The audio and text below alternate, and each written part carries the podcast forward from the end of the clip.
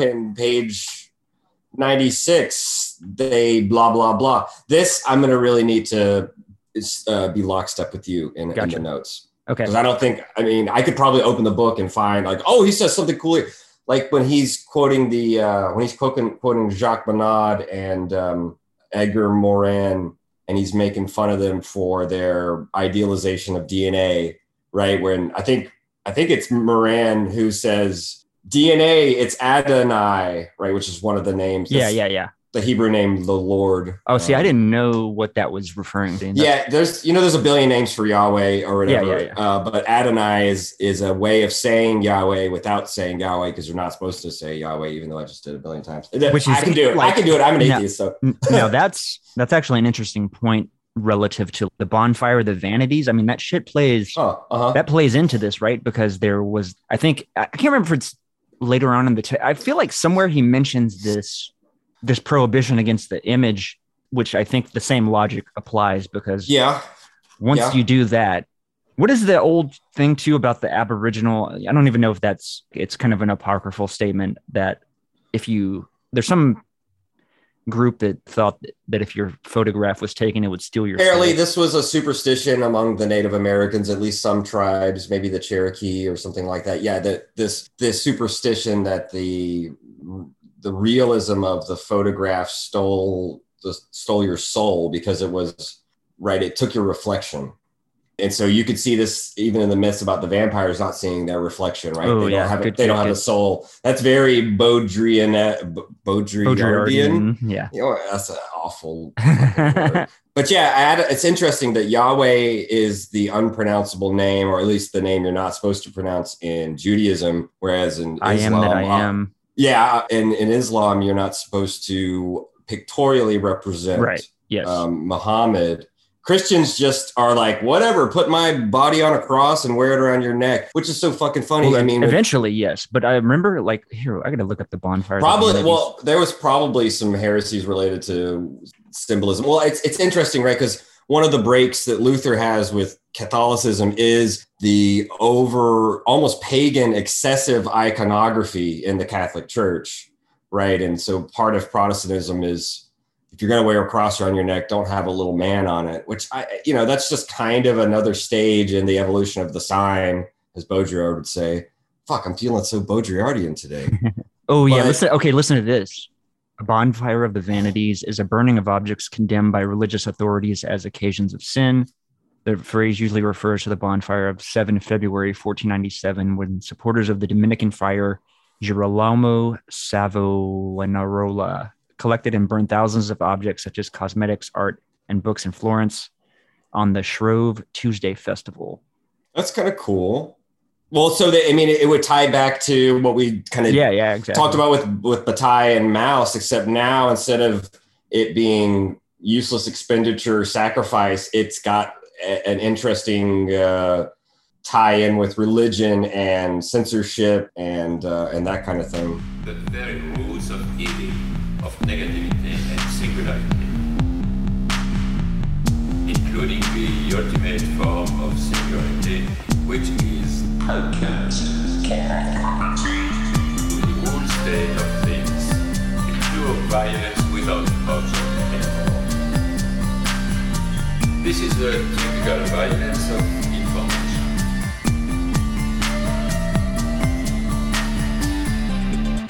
violent because what happens there is the murder of the real, the vanishing point of reality.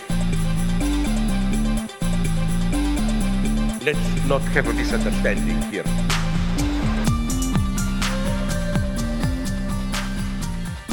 Thank you for joining us on Machinic Unconscious Happy Hour with Cooper Cherry and Taylor Atkins. As always, we are sponsored by the People's Institute for Revolutionary Semiotics. I was thinking we might need a new sponsor, the Union of Pataphysicists. We'll, we'll, we'll see if they return my email. But before Taylor and I get started with our discussion today, just want to mention that we do have a Patreon account, patreon.com forward slash MUHH.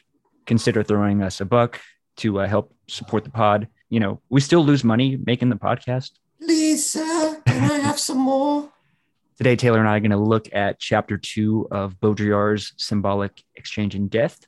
Today, that focus will be on the order of simulacra. And uh, earlier in the week, Taylor, you had mentioned that you had some frustration with the text, which I think you had said as well before we recorded the first episode. So I just wanted to kind of maybe Yeah. start start there and kind of see what your. This is funny too because it's like a you know we're on sort of two sides of this mirror thing, like Yeah, yeah, yeah. in the sense of like your experience with this book and mine with with Anti Oedipus. Yes, yeah, you've read this book before. I haven't. Uh, I've read Anti-Oedipus before, and, and you haven't. Even though Anti-Oedipus also frustrates me, but in a, in a kind of in a different way. Yeah. um, not not unrelated, but uh, yeah, I think that my when I read Baudrillard, as I tweeted out in all caps, what does he mean when he says words? That's part of his style, though. You know, I mean, I've read, gosh, now this is probably the fifth book of his I've read, and I know he has a billion, and they're all like ten pages long, except for this one and a couple of. I'm just kidding. I guess that I feel he doesn't bother with. Sometimes he he makes a pass at pinning down definitions that then don't really seem to be grounded in much and that's okay that's okay i mean like i don't think that that's necessarily a bad thing it's kind of like when we read libidinal economy i mean Lyotard you couldn't necessarily pin him down. Yeah. and i think that he makes a show of doing that. I don't think baudrillard's showcasing it and foregrounding it like Lyotard does stylistically. I think that's just his manner of moving forward and doing his kind of sign analysis stuff. I just think that that's not that's not what he's concerned with maybe as we get further in the text we'll start to see i know that the big chapter on death is coming up and that's that's probably the biggest one in the book. Maybe i mean like you know at the beginning of this chapter he tries to set up okay you know you have the renaissance and counterfeit production of or counterfeit signs. You have the, the industrial revolution and production of signs and then you have full-blown simulation. And it's like okay so that's the working definitions but you know he he kind of he kind of begs the question a little bit or doesn't necessarily prove that. He just kind of assumes it and assumes that we as readers will just kind of follow along with that. And and and i think that you know it, it kind of reminds me of what foucault's doing in the order of things when he discusses you know these different forms of analogy or different forms of representation right? He talks about resemblance and similarity and blah blah blah. I think that when it clicked for me and i'll i'll let you respond after this i think what it clicked for me is that i don't necessarily agree with baudrillard that these are successive stages and like they're bygone eras like the counterfeit somehow bygone. I feel like there's at least some sort of co-presence Vestigial, right? I, yeah, I think there's some sort of simultaneity that he's just not concerned with discussing. So Right. that's I, I think there's a diachronic trajectory that he's not necessarily focusing on. But once I started to think about it, the fact that not everything is simulation and full blown, that there are there are these other orders that are either subtending it or co-present. I think when, once I started thinking through his logic like that, I was more comfortable. So I, Yeah. I hope does that make sense? Uh, Yeah, yeah. Well, he does mention that each successive procession of the simulacra subsumes the prior one. Okay, that's a good point. That's a, that's a good point. So I'm not necessarily reading him against himself. I'm Yeah. just So I'm just emphasizing it. by that, I don't know that he necessarily would be arguing that there aren't, I guess, vestigial traces of the other forms within, but the movement is sort of, I don't know. Yeah, it does kind of seem like a sort of linear. You know, but you are right to say that each each preceding order requires that next level order to subsume it and explain it. Yeah. Uh, or or to render it inoperative, not inoperative, uh, sub- subordinate. It's hard to say. It's hard to maybe Yeah. maybe as we keep going, we'll find the language to describe that movement because he does even, but he does say something where I'm not sure if I agree with him or not. I'm just saying I'm not sure. Where he's like, "Oh, do you think the primitives simulated, or there was simulation for the primitives?" He, do you, you know what I'm talking about? Where he yes, yes. kinda- Actually, one you- of the if you already first things had- I wanted to talk about, honestly, Good. was that you, um, because I was super given the context of Mauss and as well as a libidinal economy. I thought that was a pretty interesting place to start, maybe cool, cool. because it almost seems like yes, even looking back at his own at the Mauss, it seems like the simulation is the potlatch is the symbolic. So it is in a, a sort of virtual, a kind of virtual simulacra of Yeah, yeah. of uh, conflict, of like Right. armed conflict. Yeah, this gets back to something that you've been pushing very, I won't say doggedly, but very, you've been pursuing this tactically, which is this notion about the sort of virtual continuation. You know, the the potlatch and the search for prestige and and all of this being this virtual continuation of or a simulation of combat and conflict, Yes. right? Yeah, exactly. that would be the thing where it'd be like, would Baudrillard say like, no, you you misunderstand Mauss, or no, you misunderstand me by inserting simulation in back to the quote unquote primitives?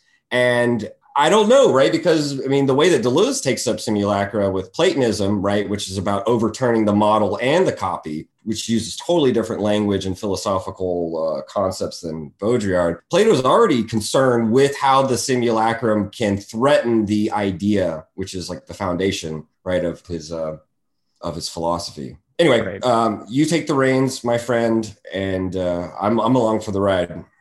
I couldn't quite think of a good enough example with with a quote unquote primitive society, but I was thinking back. Actually, this is young Agamben had mentioned this.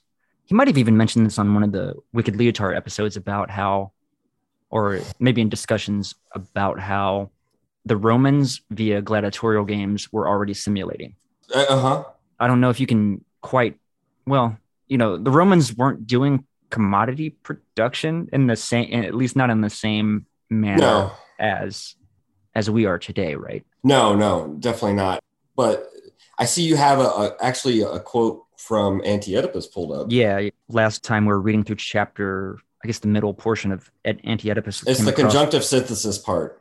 came across this little bit about simulation that I thought seemed to really kind of kind of coincide with a little bit of what because I think here they sort of are acknowledging yeah there is this break from the real Yeah, reality has ceased to be a principle. That sounds very much like what Baudrillard says, right? He says something very similar in uh, in in the chapter we've read.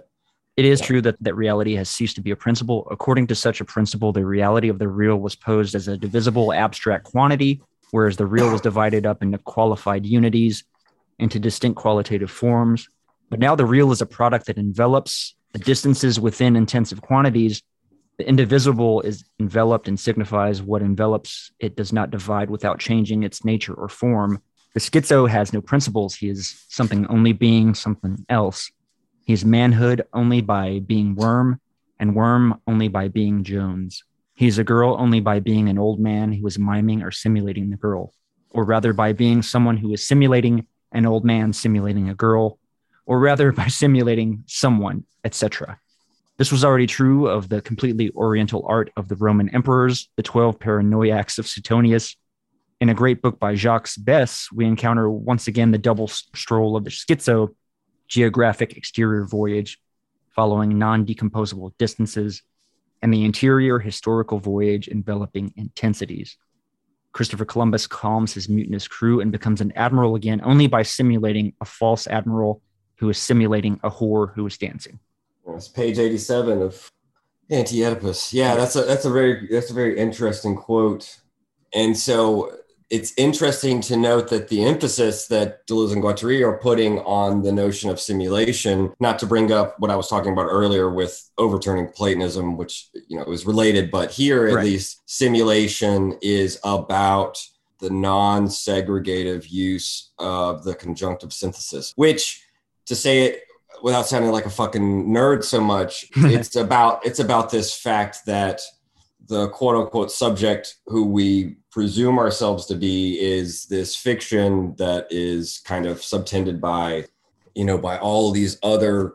A better way to say it, a good example is uh, when Jean-Paul Sartre uh, describes the the waiter at the cafe who is almost too attentive, who is who is trying to be the waiter when in reality he can't be the waiter. He can only act the part of the waiter and it's like because he's he's overly attentive and overly emphasizing and trying to be this play this part or trying to be the part instead of play it and, Yeah. and, uh, instead of simulating it, that there's something off, off-putting about him. I think that that's part of what's what's involved is like when when we say, "Oh, of course, that's what I wanted. I wanted to kill my father. I wanted to kill my mother." That idea that we have to that we are the part in this representational theater of the unconscious. We are uh, Oedipus or whatever. That's that's when we fall into the paralogism, right, of the third synthesis. That's when we kind of fall into this segregative use, and that's when too we fall into a kind of fascistizing. Oh well,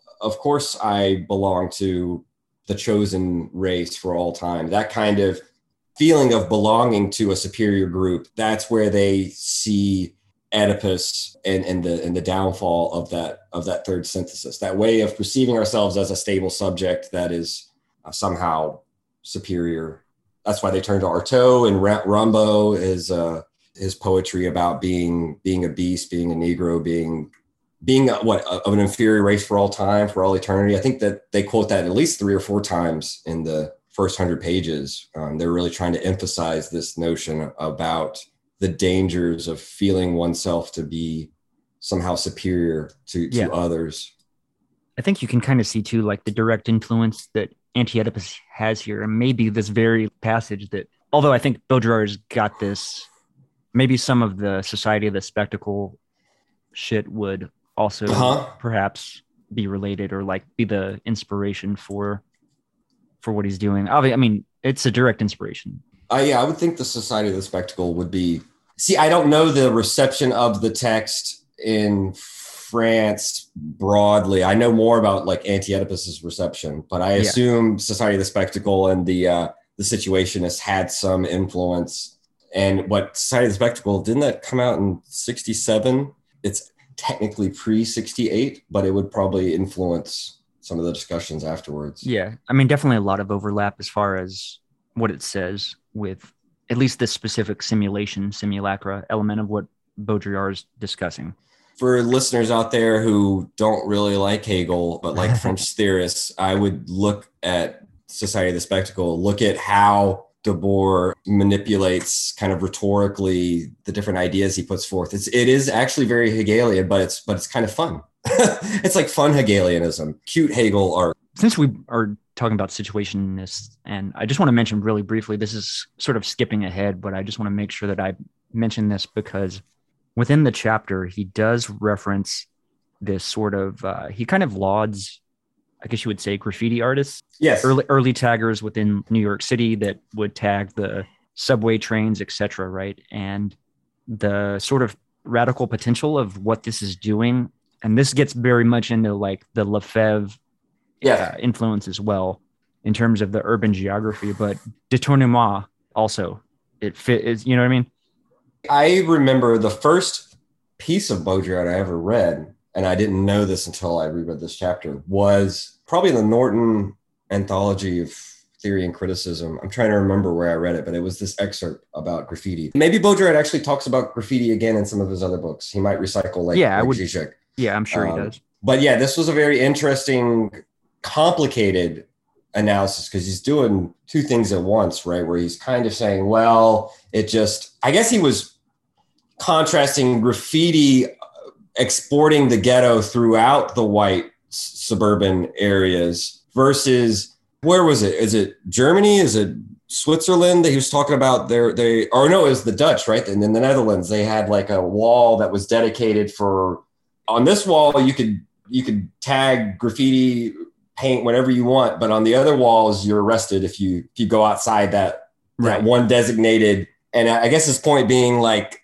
you know this is kind of another way to try to uh you know to police this uncontrollable movement of taking back the space right? And and decoding the Exactly. signs throughout.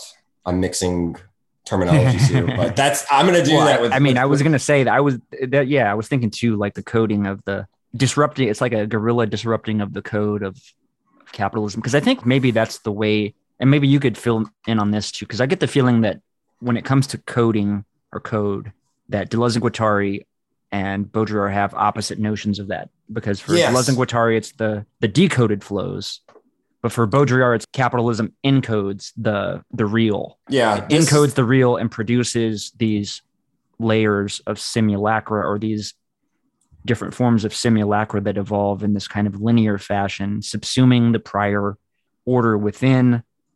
Right. I think that he sees code as, in a certain way, the apotheosis, the highest form of the uh, sort of structuralist oppositional understanding of the sign, right? A sign is Yeah, only a sign in its difference opposition to other signs. That moment of which, which he kind of begins, I think in chapter one, he discusses a little bit about Yeah, Cicero, yeah. right? He does. Uh, so I, I see that as as kind of like the taking that logic and ensconcing it. Whereas for Deleuze and Guattari, as you said, their way of understanding the stages in the development of the state leading to capitalism, you know, with the primitive territorial machine, its main goal is to code, right? And we see some of that with Mauss right? Within this notion of the all the different forms of exchange and potlatch or whatever presupposes in order to function at all that the signs are already encoded right that that the, the bracelets and necklaces and yada yada yada that lead to prestige and that incur a debt to be repaid that has to presuppose a code of some sort of quote unquote value a marking if you Yeah. will is that is what they say. Inscription. Yeah, you could say that. Um, you know, there's different ways of, of saying it. And for them, capitalism, because of the sort of abstract equivalent of money, its movement is the decoding of flows, which almost everything with Deleuze and Guattari has positive and, and negative benefits. The question would be, I think, I think at a certain level, you can't necessarily oppose Deleuze and Guattari and Baudrillard on code because I think that it presupposes to do that one would have to make various translations and fill in various conceptual lapses if you will or just deviations in order to get them on the same plane. I just think they're working within their own terminological frameworks. And so it's interesting to just think about how they focus on they both focus on code even in a, thousand plateaus code comes back up and becomes very important for understanding refrains and territories and these other things. So like the concepts for each live totally different lives Yeah. and sketch out different planes of consistency. If I'm doing this correctly, that Deleuze and Guattari would would be with in the camp of Lyotard in that primitive societies are already simulating. that's very possible i mean like this is something Because that, well, you said Yeah. I'm saying that because you had said okay, so they assume these things are already coded. yes The necklaces, the thing, the little the items that, that are being exchanged within the potlatch are already already encoded. That's in the very rigid structure of the gift economy, right? So Mhm, mhm. in that sense, in that context, the decoded flows. So what capitalism is doing is decoding the social, those social symbolic almost. Uh, you, would, Yeah. I can try, kind of think of it in this terms of the symbolic order. It gets upended under capitalism, and those are freed, and it's breaking down those sort of cultural. I don't know. You would maybe you would say phyla or like milieu or some something like that. yeah i think this Strata. is I don't. I don't know if stratas. I would say phyla is probably more what I was The- thinking of. But this is where perhaps Deleuze and Guattari would say, if I'm trying to understand this right, that what the when I said last time, I probably said this a million times, but I'll say it again. What Deleuze and Guattari kind of say that capitalism haunts primitive territorial machine as like it's negative, right? It's this haunting shadow. And what the primitive territorial machine fears is the decoding of flows. And perhaps then that is like Plato fearing the simulacra and the wild becomings that it implies. And therefore, maybe Deleuze and Guattari would agree with Baudrillard and say what primitive societies are trying to ward off, in fact, is the simulation inherent in capitalistic uh. Oh, that's good. That's very good. Yeah, So I'm- I'm kinda devil- No, I I'm kind of devil's advocating a little bit, but uh, but yeah, so that's where maybe Deleuze and Guattari and Baudrillard could actually be aligned a little bit, even despite the terminological differences. I think that perhaps then when and and do you have the quote? We should look at Baudrillard's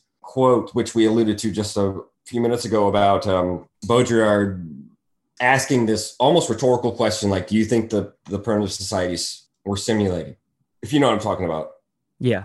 Here's the quote The question answer circularity runs through every domain. We are slowly beginning to notice that the whole domain of surveys, polls, and statistics must be revised according to the radical suspicion brought to bear on their methods. The same suspicion bears, however, on ethnology.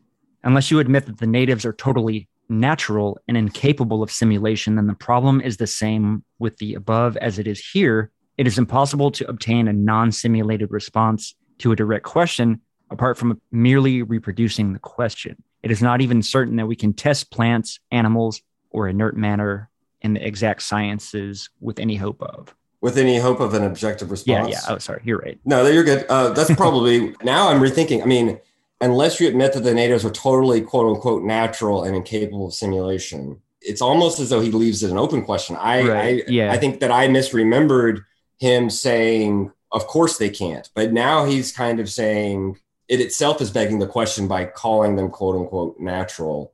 And he does admit that in that first regime that he's looking at with the Renaissance and counterfeit, when he says the modern sign then finds its value as the simulacrum of a quote unquote nature. So I don't know, but but I but I but I stick with what I kind of said to you earlier about how if simulation is already there from the start and all things human, or at least in the Lacanian sense of there being a symbolic universe that precedes us and in which we are in which we are born into, uh, or at least in which we kind of emerge through castration, blah blah blah. Um, then, of course, idealizing the natives as natural, quote unquote, perhaps in a in a base level Rousseauism, right, with the noble savage and that kind of stuff. Mhm.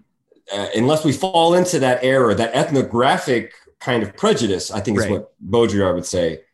Um, and Mauss too was trying to fight some of the ethnographic, the ethnocentric notions that get that get imported into our conceptions. And yeah, unless unless we reproduce a, a Rousseau about some sort of origin that we could go back to, I mean, the first that- simulation is the first simulation is the name of God. It's interesting. Yeah, Okay, if you're taking the position of the atheist or ag- even agnostic, let's say, just in maybe in the context of um, of Christianity, Mhm. because uh, that's the first thing that has no origin in the real. One of the examples of simulacra is that something like an angel, right? Okay, there Hmm. is there is no real angel. There are only simulations of the cons, you know, whatever the signifier of angel. right. But there is there was never there's never a real referent to an actual angel. It's kind of like the notion of, of mana that we saw with Mauss, and Right. you know, Levi Strauss comes back up as the brings it up as the empty sign, which means actually that it can kind of take on any value rather than it has no value at all. And Lyotard deals with this question through the notion of zero that we've discussed many times. I would say, you know, if if I had a big brain Humean moment that like Angel and the way that you're talking about it uh, in terms of its simulation is kind of like miracles. Spinoza is, is basically the same thing as Hume on this, which is basically that there are no miracles. Miracles are a stand in for our lack of causal explanation for something that's potentially scientifically explainable with enough advance in understanding. Does that make sense? Miracles are really the simulations of our ignorance. Right. Yeah, yeah. No, I mean, Uh, yeah, that's that's kind of what I was thinking too. hmm It is interesting too that to bring up Spinoza that he does mention Leibniz Yeah. and Leibniz is God. And there's a few references to that here within the within the chapter that I thought were really interesting, Yeah. even though they don't they weren't the biggest points that but I, I feel like super interesting points for discussion. What's one of the things he says? I'm looking up the in the index 80 page. The 80. mathematically minded Leibniz saw in the mystical elegance of the binary system where only the zero and the one count. Mm, mhm. the very image of creation, the unity of the supreme being operating by a means of a binary function against the nothing was sufficient ground, he thought, from which all things could be made. Actually, that's a Marshall McLuhan quote. That Oh, okay. that's Baudrillard quoting McLuhan. And that makes perfect sense, uh, especially with Oh, this The- this next part's really good too. sure, yeah. Digitality is its metaphysical principle.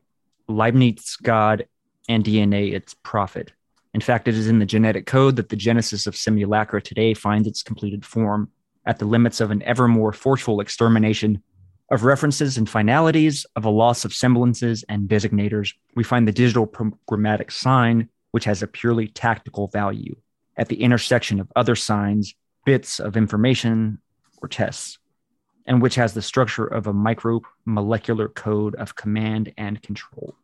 And this is around the same part when he's talking about the the quote unquote bi- biology philosophers, Jacques Monod and uh, Edgar Morin, that which I brought up uh, at the very start when DNA equals adenine, right? Yeah, yeah, the, yeah. The phantasm of the code, which is the equivalent to the reality of power, is confused with the idealism of the molecule. We'll see Deleuze and Guattari discuss Jacques Monod in Capitalism and Schizophrenia as well. But yes, uh, it makes sense that McLuhan would would say something like this about Leibniz and the binary, you know, code, especially with the with the rise of cybernetics, with the rise of you know information systems, computers, all that logic is very familiar to us, to to we modern humans. But yeah, I was thinking God is the first simulation. He brings up God, and and let me, let me find the, the passage. Um, I don't know if you have the text. I see it on page seventy-five. This is about the automaton and the uh, the robot. I this found where- this one the, with Leibniz and his binary deity as their precursor. The technocrats of the biological as well as the linguistic sciences opt for the genetic code. For the intended program has nothing to do with genetics, but is a social and historical program. Biochemistry hypostatizes the ideal of a social order governed by a kind of genetic. by a kind of genetic code. Yeah. Yeah. I think he is discussing the second order simulacrum simplifies the problem by the absorption of appearances or by the liquidation of the real, whichever you prefer. Dot, dot, dot. No more semblance or dissemblance, no more God or man, only an immanent logic of the principle of operativity. Which is a banger quote, I thought. Oh, sure. Yeah. And uh, this is when he's talking about the Baroque and um, the use of stucco in order to kind of simulate nature. So this is still the second order simulacrum, if I understand correctly, is still is the order of counterfeit or is second order or is first order counterfeit and then first second order, first, first order order- is counterfeit. Okay, so first order is. counterfeit and then second order would be production. right, and then Now simulation. Now would- simulation is three. Now, would first order still be the Baroque since it's uh, the use of stucco to like simulate nature? Is he still understanding That's- that as, as that's how I- That's how I read it. Okay. Yeah, that's how I read it. Because because I would say this gets back to my trying to grapple with him, where saying uh, that obviously the logic of the first order would still have a kind of it would still have a kind of um, functionality Yeah. in the second order, and that's why you corrected me by saying yes, the second order still subsumes the first order, and so So I it's think not. they, I think it doesn't that- eliminate it. Maybe it doesn't right, eliminate yeah, it. though. exactly. Yeah, and I think that operates very similar to like think of it as strata, Yeah, yeah, strata and phyla, effectively from the Deleuze-Guattarian kind of like model. Perhaps would be like a way to. These are like set layers of sediment that are poured on top of one another. So yes, there Right. are, stuff can still emanate from a certain stratum up the phyla, but as you begin to begin, you know, as those layers become more and more, then that gets attenuated. I think is the way to kind of think of Baudrillard. Those resonances, those signals from the preceding level Yeah. of strata are going to have a harder time going through the flows of signs and desire, etc., that are subsuming the original. I think it's in, I think it's interesting that counterfeit is a that the, the way he the way I guess I, I'm seeing it is like on the first level of counterfeit, you have this mirror of art and nature, right? And art is trying to reproduce, imitate life, imitate nature. So you have this mirror effect. Whereas and, and so that's that's the you're simulating nature. And then on the second level, I suppose that the binary perhaps switches and art is for art's sake, right? Or that art is simulating with the production of signs, you know, you're I guess it takes on either a, a technological model, right? Where it's it's about machines now that Right. are um but I but I suppose then that the third order of simulation, the simulacra, doesn't resemble anything. It's not imitating anything. Is that is Right. that the point? I think. Yeah. Yeah, I think We- so. Which is kind of interesting too, because he says, you know, he does talk about art. He talks about Warhol and, you know, Warhol and it famously with the factory, right? That seems to be more in line with the second order of. That makes sense. but you know what I mean? That's kind of problematizes his whole distinct thing, unless you're granting me that these the layers or the orders simply attenuate what the farther you get from the original the first order it attenuates its ability to proliferate in a sense but it doesn't Right. Necessarily eliminate fully Yeah, it's kind of uh, kind of Hegelian Aufhebung, kind of Yeah, you know, which would make sense. dialectical. You know, it's it's it's raised up, but also canceled out, but not eliminated. Yeah, right? It's yeah. just- we don't really have a good word in English for it. I know that I've talked to some friends online about this, but the notion we one of the translations we have of Aufhebung is sublation, and that word just doesn't really mean anything except about um, carrying etymologically carrying under. In any case, yeah, I think that you're right about the Warhol cans. It's interesting that it would straddle the two, the second and third order, because the Warhol, I'm thinking of the Campbell soup cans. That one of the things he's famous for, the paintings of the. i think he specifically mentions the marilyn monroe here But that's a similar.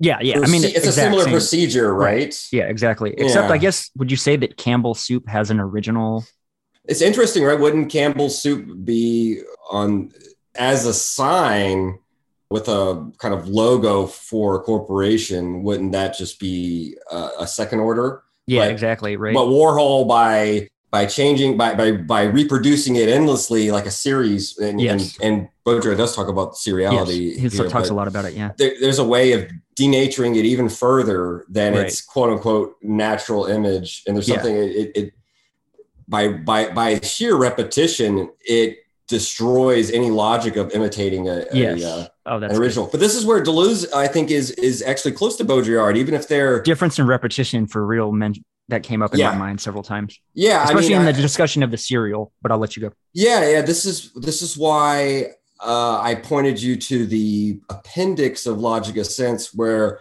Deleuze is tackling Platonism and uh, and and the question of overturning the copy model conceptual image of thought, if you will. So with with Plato, right? If you know, if if I if my hammer breaks, I don't look when I make another hammer, I don't look to the hammer I have in front of me. I look to the ideal hammer in the heavens of ideas, the quote unquote original, the model for the ideal hammer, and I make that I make the real hammer based off that ideal hammer. But you know, with I mean, what Deleuze is trying to sort of argue is that this is perhaps suitable for a certain type of thinking mm-hmm.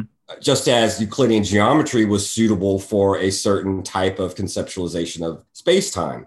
But it's only when we advance, it's when we advance and continue to problematize and create new problems and ask different questions that it becomes necessary to suspend the postulate of, you know, parallel lines never meeting in infinity.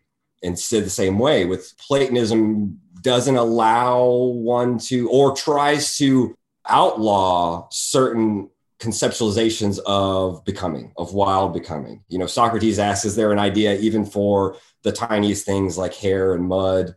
You know, these things that seemingly aren't important enough to merit a uh, an idea to themselves. And so, you know, Plato is trying to to put a stop to to wild simulation, right? Overtaking everything, which would overturn the very model of the ideas as a model. yeah And so I think I think Baudrillard and Deleuze are actually very close here. Again, even though they're using they're talking in different registers and they're focusing on different uh, different objects. Interesting note here too just that in the actual book the f- more famous Simulacra and Simulation one of the early i think maybe even the first chapter discusses the map that exceeds the territory like yes, very I forget the the kingdom where they want to have an accurate map, a very accurate map of the kingdom. It eventually becomes so detailed that it's impossible to tell where the map starts and the territory ends, and vice versa. this is based on a Borges story, right? Because Lyotard discusses. I I'm sure I've, I've got I swear it was-. I could just go grab it. Let me it's grab it. possibly Lyotard who discusses this example very quickly. the kingdom falls apart before they can even finish the map because it becomes more and more infinitesimally detailed. But yes, you're right about this. Uh, the map. Yeah, it is Borges. If we were Okay. Okay. Yeah. Good. If we're able to view the Borges fable, in which the cartographers of the empire draw a map so detailed that it ends up covering the territory exactly, the decline of the empire witnesses the fraying of this map little by little, and it falls into ruins. Though some shreds are still discernible in the deserts, the metaphysical beauty of this ruined abstraction testifying to a pride equal to the empire and rotting like a carcass, returning to the substance of the soil, a bit as the double ends being confused by the real through aging. As the most beautiful allegory of simulation, this fable has now come full circle for us and possesses nothing but the discrete charm of second order simulacra. There you go. I do think that Lyotard mentions this very briefly. Hold on to my earlier point about how the strata can still get attenuates, but they don't, or they get sublimated or incorporated, but they don't disappear fully. It is the real and not the map whose vestiges persist here and, and there in the deserts that are no longer those of the empire, but ours, the desert of the real itself. And that's page one of Simulation and Simulacra. It's interesting about the desert of the real, which is a phrase we re-encounter in the Matrix movies, right? Yes, correct. Simulation and Simulacra is the book that Yes. Neo hides his discs in. I mean, So- this is this is why we started our first episode on this book being like, all right, let's get the Matrix shit out of the way. Let's Yeah. which know, is funny because it is and it isn't in the Hegelian sense. Like it is and it isn't a good example or a good metaphor. Yeah, I mean it's uh, but it's good because it's it's a popular cultural icon that people can most people uh, you know will will be familiar with. I mean, Deleuze and Guattari when they talk about the nomad or the schizophrenic retreating into the desert, they describe it as they describe the desert in in this sense as as the body without organs, sort of retreating to that non the sort of non-codable flow, right? The that which resists the machines and repels them, blah blah blah.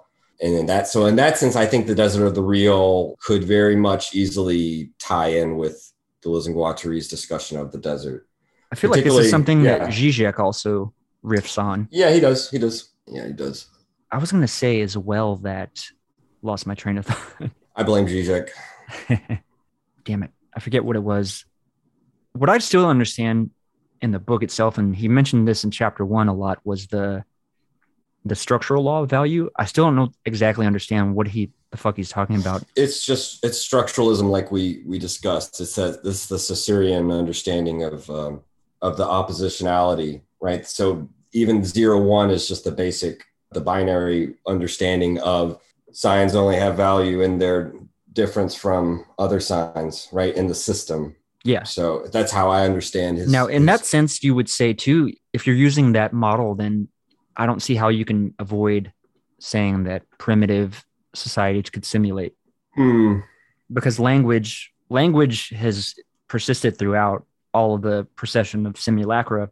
It is itself its own form of simulation, right? It's trying to simulate objects in the world, at least from the layman's point of view, right? The logic of it is to represent right.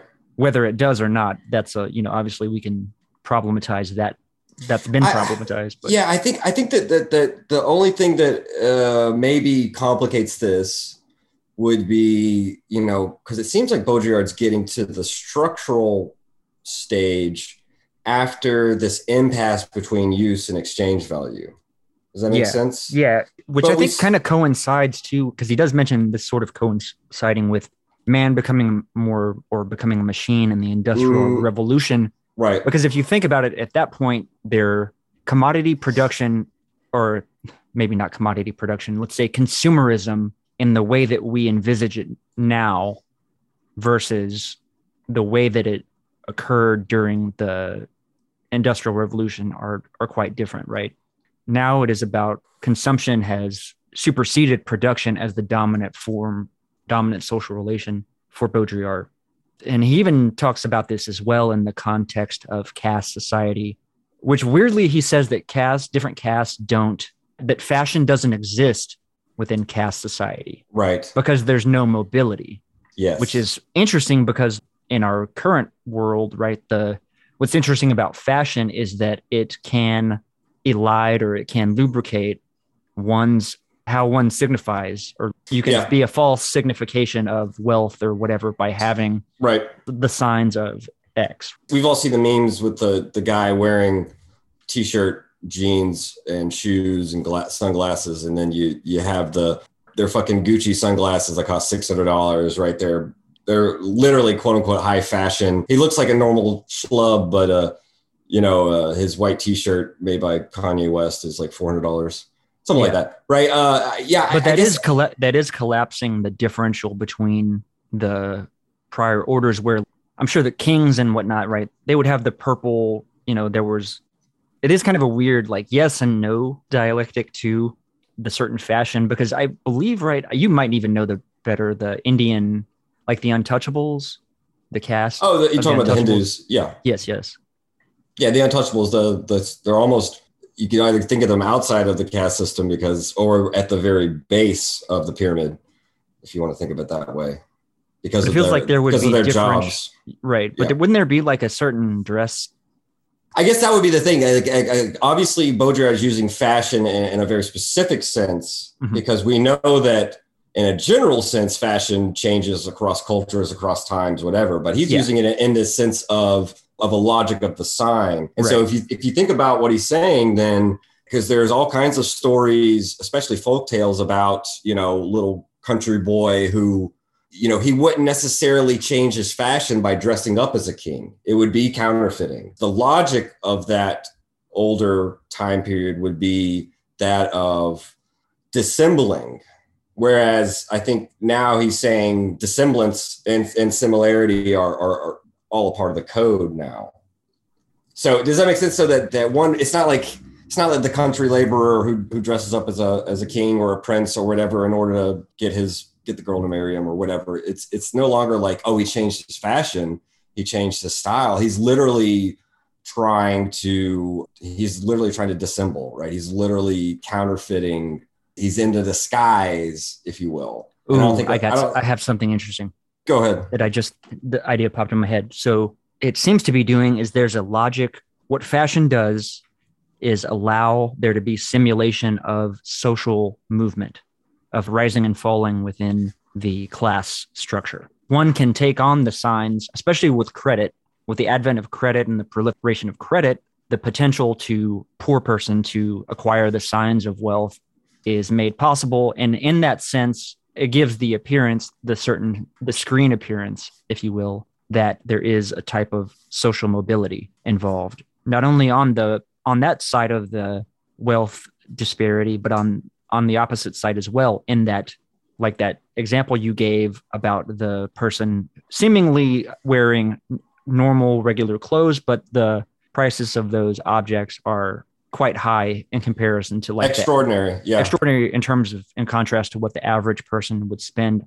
on jeans etc you can think about you know distressed clothing etc that is trying to give this simulation of of like you know what i mean that's an even a good example too like the simulation of where right that there's a so it's trying to collapse these class distinctions but only merely at the appearance by appearance the gaze the hyperreal gaze right.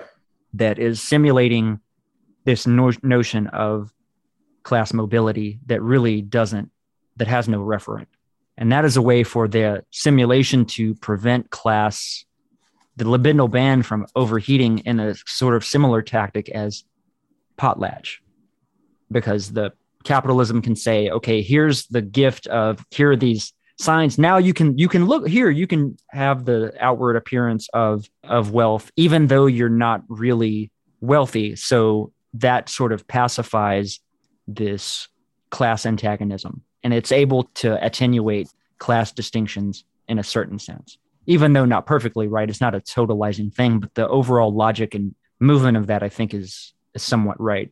You see this too and this extends to vehicles. The chrysler 300 is one i'm thinking of that is basically a knockoff aesthetic of the what is it the rolls royce Mm. Right. the Yeah. famous grill of the rolls royce is sort of being mimicked in the chrysler 300 That's so one point. can take on the signs of wealth without necessarily being wealth obviously that credit is another thing that i can't remember if he gets into that later or not but just something i want to throw a pin in just to highlight that for the audience This is good. And and I have a I have a quote to to piggyback off of what you were just saying and boost it.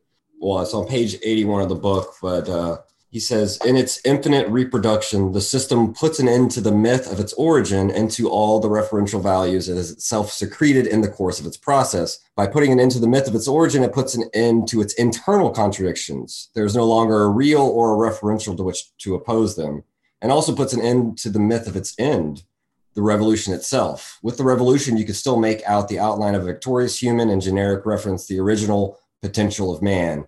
But what if capital wiped generic man himself off the map in favor of genetic man?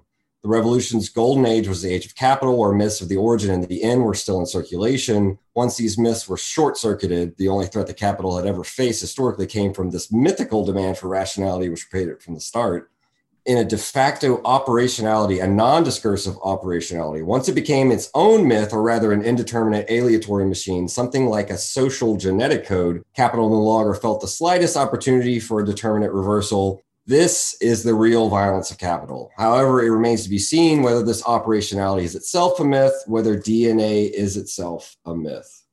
That's a banger quote. I had pulled that one as well, so I'm glad you. Well, one of the things just to start just to start backwards, I guess, um, with DNA itself being a myth, it's obviously interesting that DNA was, and this is why he's quoting Jacques Monod, who's who's writing about chance and necessity in, in relation to the discovery of DNA, which would have been something that by that time, what would have been at the most 20 years old by the time of this publication. You know, this this notion about, and I think this gets us back to this question of the structural uh, law of value and these other things. Yeah, definitely. But we see so much uh, the use of like 23andMe and uh, Ancestry.com and all this stuff. This this resurgence of a genealogical fascination with genetics and with tracing ancestry and these other things. Part of it gets tied up with a logic of eugenics of Of race science. with with with a logic with it's a it's a it's it's putting a new coat of paint on 18th and 19th century race science yeah, yeah I think, so. Elizabeth Warren, right, is a great example of that. oh my god, yeah, right, the Yeah, yeah. Pocahontas, like the whole. We don't have to go into that, but people. No, no, I mean, the I. I think it makes a lot of sense to do that. in that sense, yes, it's a simu. This origin that you're trying to find doesn't exist, right? Like Right. it's made up, right? It's its own. The idea of a race or whatever, like it's its own. It's just a signifier, right? It's just another empty signifier in the whole s- simulated reality or what have you. Yeah, and as we're learning more and more about archaeology and the quote unquote origins of Homo sapiens, we are learning more and more that that humans don't come from just one ancestor.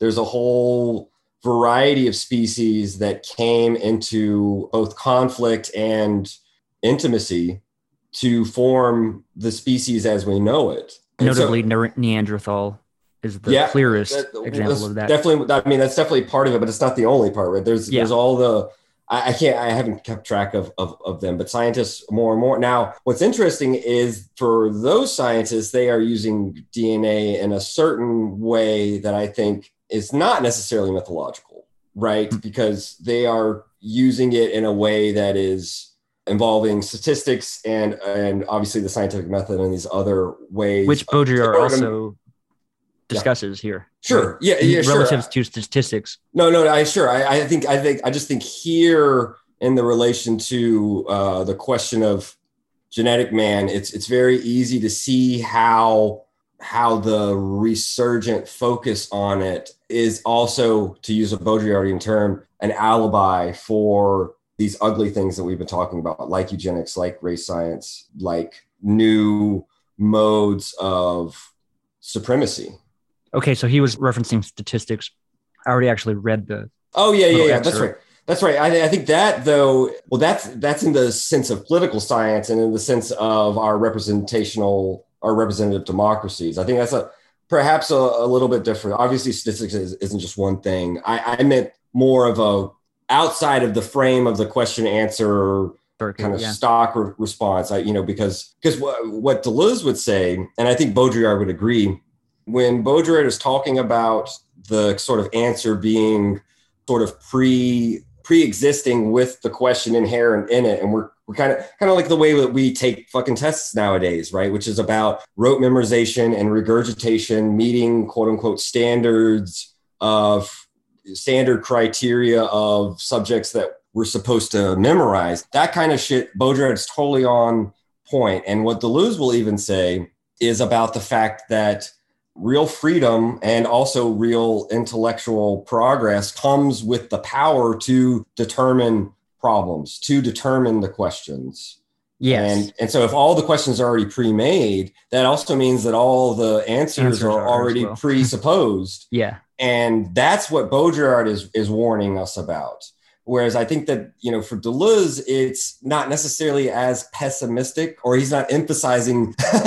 I mean, he in a certain sense, Deleuze, you can read him pessimistically, but I think that his tone and tenor, he wants us to read him as trying to already assume some of this pessimism that Baudrillard's hitting us over the head with and, and say, okay, now, now what then, how then can we turn that on its head? I wonder if if Baudrillard's background, you know, as we talked about with with Roland Barthes, so sign analysis with Henri Lefebvre, so you know, analysis of everyday life, like fashion, which is what we just talked about. If part of that negativity that sometimes comes out with him is a part of the sociological background, and that difference is perhaps why Deleuze Yeah. and Baudrillard are so close yet yet very very Right. different because that sociological interest for Deleuze was was never a specialty. Right. It was always kind of another discourse An uh, with which yeah. it was like another discourse with, with which to dialogue. Whereas Baudrillard is, I think that sometimes he's discussed as a sociologist Yes. first, Right, rather yeah. than a philosopher. or Um, theorist. Yeah. Exactly. So this is perhaps why I also get frustrated with him, is because I want to read him as a philosopher, and he's not willing to make that distinction. I think as well that he's less hostile to Hegel hmm than Deleuze. And though I, I would say, is it fair to say Deleuze is anti Hegel?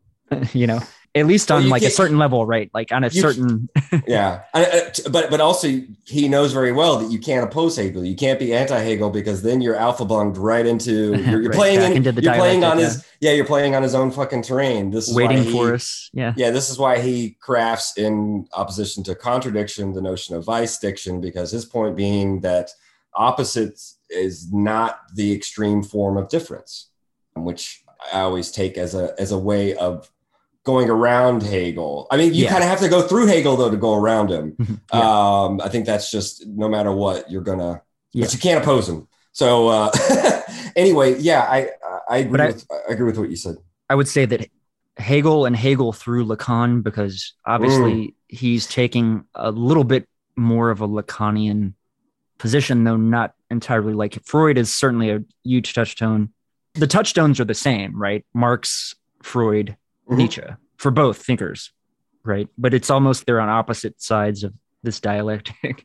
Yeah, I wonder. I wonder if, if part of the the difference too, since we keep talking about uh, the the trilogy, post sixty eight French trilogy, Anti Oedipus, Libidinal Economy, and Symbolic Exchange and Death. I wonder if with Baudrillard, you know, if one of the differences is instead of Freud, Marx, Nietzsche, it's Freud, Marx, Mauss. If that inflects it a little bit differently, Hmm. we'll come back to that when we uh, when we discuss chapter three of Anti Yeah. as an excursus because I want to look at his discussion of Freud in this chapter in the transference. But before that, oh, do you have that? You you have that right? You have that Yes, yes, yes. Okay, so before we get to that, I wanted to discuss. We talked about this maybe in the Wicked Lyotard stuff, but do you remember us discussing John Baudrillard kind of pissing everybody off? Yes. Uh, do you Yeah, have it? can you can you restate the anecdote? Baudrillard kind of got kicked out of every group he ever belonged to. Is there something to yes, there's a apocryphal story Okay. it may even be documented, but there's a story about a reading group that was started, and it was Deleuze, Guattari, Baudrillard, Lyotard. I forget who else. I may I may even Google this just to see if Maybe anything- Foucault, maybe not. Oh, okay, here it is. You mean to read this? Sure. On one account, the occasion of the polemic against Foucault was the proposed formation of a study group consisting of Baudrillard, Foucault, Lyotard, Deleuze, Guattari, and others, for which Baudrillard presented a position paper. And there's a footnote, but Baudrillard's polemic was so aggressive and his critique of his French contemporary so extreme that after a heated debate, the group disbanded. so yeah, he he kind of pissed, pissed some people off. The book that's from is Jean Baudrillard From Marxism to Postmodernism and Beyond by Douglas Kellner. If I remember correctly, in the intro, the editors of the work of Symbolic Exchange and Death kind of say that perhaps Kellner was a little negative against Baudrillard Yes. in, in this book. I He was. that- but funnily enough, Kellner has the the blurb on the on the back of the uh, of my copy of the book. This is easily Baudrillard's most important work. So, oh, but you pulled up the quote. So that after that juicy bit of gossip, which is honestly why, Always fun to You- make you those dear- connections too. I think. I think yeah, that the intersecting lives, to borrow the title of the Deleuze and Guattari book, Yeah. this milieu of thinkers is that their interactions to me are I don't know. It's just really fun to read about that kind of stuff. I enjoy it a lot. it, it brings it also some of the gossip Right. keeps it keeps it real keeps it from being uh, all this super hyper uh serious shit. You know it, it, it reminds us that they were real people with real desires and real conflicts and and uh they could be catty and bitchy Yeah. and uh they could throw shade apparently. Apparently Baudrillard threw some shade. I have the quote pulled up too but i'm just going to look at the footnote before you start. I'll let you read this one. Let me look at the footnote. What do you got Oh, that's the one. That's the one footnote that's like a page and a half long. right. Oh fuck, we aren't going to look at that. But if we had enough time, uh, we could spend a lot of time on on it because it, he does talk about simulated Oedipus and stuff like that. So maybe we could come back to it to that footnote when we go back to anti-Oedipus. But I'll let you. I'll let you read this this quote. As to how those polled respond to the pollsters, how natives respond to ethnologists, the analysand to the analyst, you may be sure that there is a total circularity in every case. Those questions always behave as the questioner imagines they will and solicits them to. Even the psychoanalytic transference and countertransference collapses today under the shock of this simulated and anticipated response, which is simply a modality of the self fulfilling prophecy. So we come up against the strained paradox where whatever those polled, analysans, and natives say, it is irredeemably short circuited and lost. Indeed, it is on the basis of this foreclosure that these disciplines, sociology, psychoanalysis, and ethnology, will be able to develop in leaps and bounds. Such amazing developments is just hot air. However, since the circular response of those polled, the analysans, and the natives is nevertheless a challenge and a victorious revenge. When they turn the question back on itself, isolating it by holding the expected mirror image response up to it, then there is no hope that the question can ever get out of what is in the vicious circle of power. And then it goes on. It is exactly the systems of advanced democracies become stable through. Okay, that's that's going too far. The vicious circle of power. The end of the paragraph is just another sentence or two away. That is why the controlled responses of the dominated are nevertheless somehow a genuine response, a desperate vengeance which lets power bury power. It does come back to this question about fundamentally who gets to ask the questions, how those questions are posed. That's real freedom. That's real power. Right. Um, yeah. Oh, and Deleuze's- anticipated that great.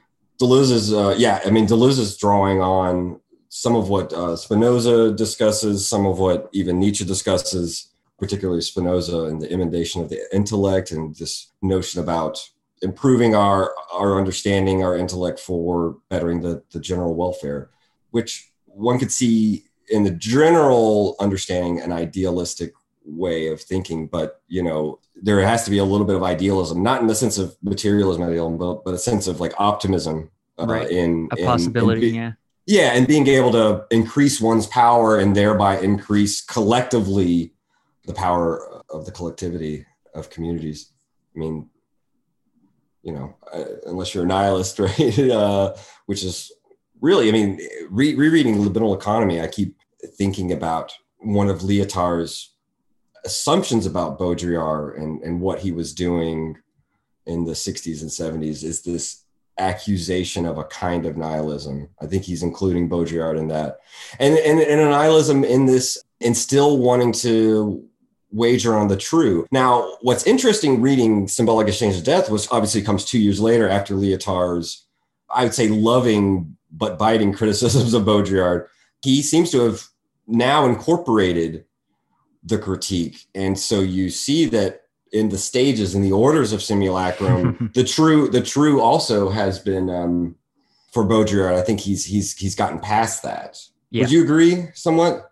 I think so. If not here, then definitely later on in his work, he he does to a degree. But I don't know that there's always that charge of this lost object Mm. or this lost origin being like kind of one of his one of Baudrillard's more reactionary positions. Well, here he at least is acknowledging that the search for the lost origin is mythological. One could still question whether or not he he believes that or not, but that's that's unanswerable. That's undecidable. One Yeah. one would have to have a certain amount of bad faith if one were to impute it to him directly. Mhm. But if one were to go further and try to contextualize at least the earlier statements and juxtapose them, you could at least get something productive out of it without being in bad faith. Yeah, Um, I don't have the time or inclination to to do some of that, but he does. I feel like have the ethos that you shouldn't, you can't mourn the lost real, and that later on he says in the book as well that trying to fight capitalism on the level of the real is a loser, a losing battle. That's interesting. He wants to take that terrain and move that to the symbolic, right, right. and that's where the the whole excursus into graffiti, Graffiti? at Yep. the urban level Yeah. because he gives it this kind of seems quaint now, but you know it is and it isn't in the sense of like you said there are, there are now designated areas for simulation of graffiti. At least in that one example he gave of he even named the wall of it, but go ahead, go on. Go ahead. But I mean, even so, Austin had a place called Castle Hill, which was a graffiti park that got Mm. moved or whatever. So there is still this. If there's no threat to capital by graffiti in the sense, there is still a certain.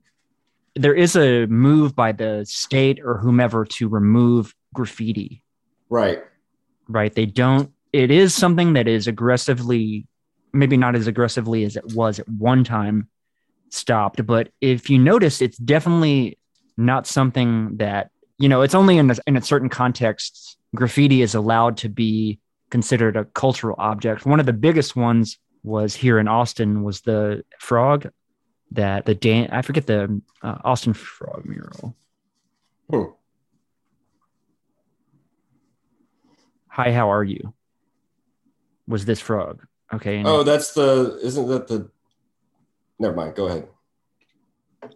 so this was actually i think they ended up moving it from its original thing right because now it's got its whole special place right but i want to say it was daniel um uh, yeah daniel johnston yeah, Yeah. it was a daniel johnston thing That's what I was about to say. I was like, isn't that the it was it was very influential for 90s like diy rock. music right Yeah, I mean, I remember Kurt Cobain.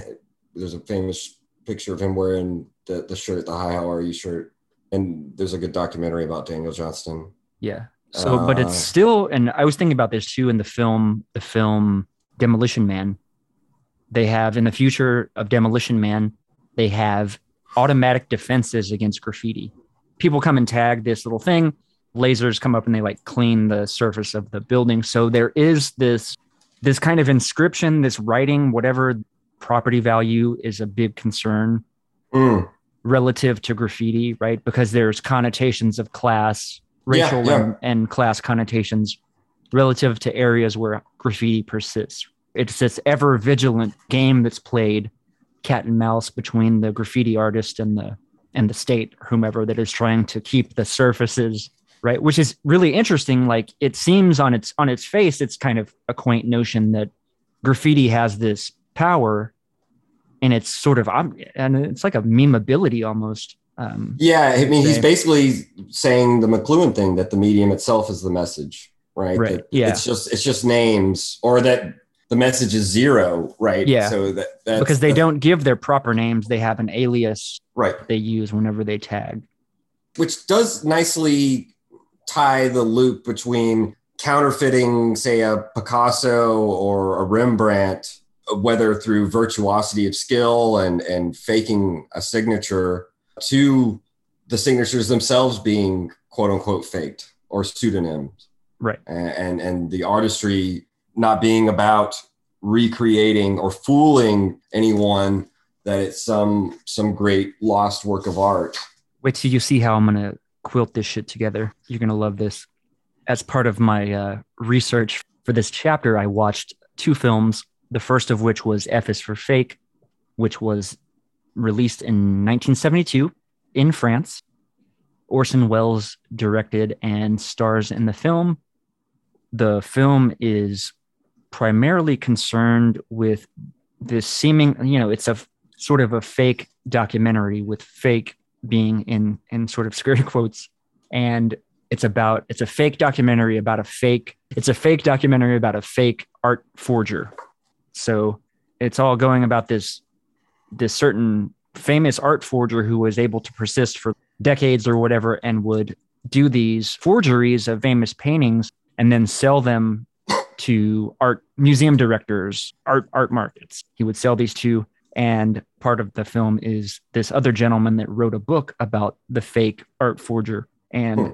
as part of his book what he discovers when talking to the forger when talking to the art people the art experts is that invariably they would all find something to say oh you can see within the lines here Mhm. this is so and so's trademark, blah, blah, blah. So every museum director that he goes to to discuss these fakes are sort of taking, they're making up this whole, the reasons why this is an authentic piece or something like that is, is maybe the way to, to describe it.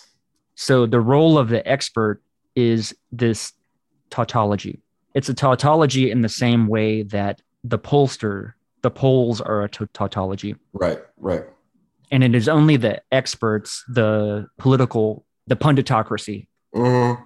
the punditocracy and the art, the museum directors, the art market, the people that are involved in this have a similar function in that they create this sort of tautology of these what what are perceived what are or what are sold as real data on the level of the poll or an original or real piece of art by a certain artist it's all smoke and mirrors. There's no substance to it. It's tautology. This this I I'm an expert, so I can give value to this work of art that is a fake, that is not real. The same way that polls can give credence to public opinion, but are really their logic is to manufacture public opinion. This reminds me of why, we, well, first of all, why we should at some point watch Zizek's Pervert's Guide to Cinema because I I can't help but you know after listening to, to you describe the narrative of F is for Fake, just to bring it back to the fucking Matrix again, where Zizek is in my head famously like discussing the red pill versus the blue pill, and he's I need a third pill, right? I need the third pill because you know if the red pill is reality and the blue pill is is illusion or simulation right where it's like the the third pill would be seeing the illusion in reality or vice versa uh how are we going to put it. This is why also i just i said we have to read um nietzsche's twilight idols his discussion of how the the real world you know became an illusion or the true world sorry became an illusion. Very much kind of vibing with everything we said. One thing that I think again kind of shows Baudrillard's pessimism is by discussing the stock response answer as the standard and falling into this notion whereby the transference and counter transference are short circuited, which is another concept that Zizek's very keen on. I feel like there's a wild, almost delirious I don't know if it's an optimism in Lyotard when he discusses how transference and countertransference is all around us. It's constantly happening. And I think that Deleuze and Guattari would agree with a kind of statement like that, that it's happening behind our backs. It's, it's, it's not just in the analyst analyst and relationship or in the native ethnographer relationship, right? It's all around us. It's constantly happening. And one could even say it's collectively, it's even happening more collectively than individually necessarily but even in our individual lives even when you and i face to face and we you know i take on your faciality traits. I take on some of your mannerisms, your way of speaking, you know, that kind of stuff. It's not necessarily imitation. It's not even simulation, right? It's it's not even like conscious. It's Right.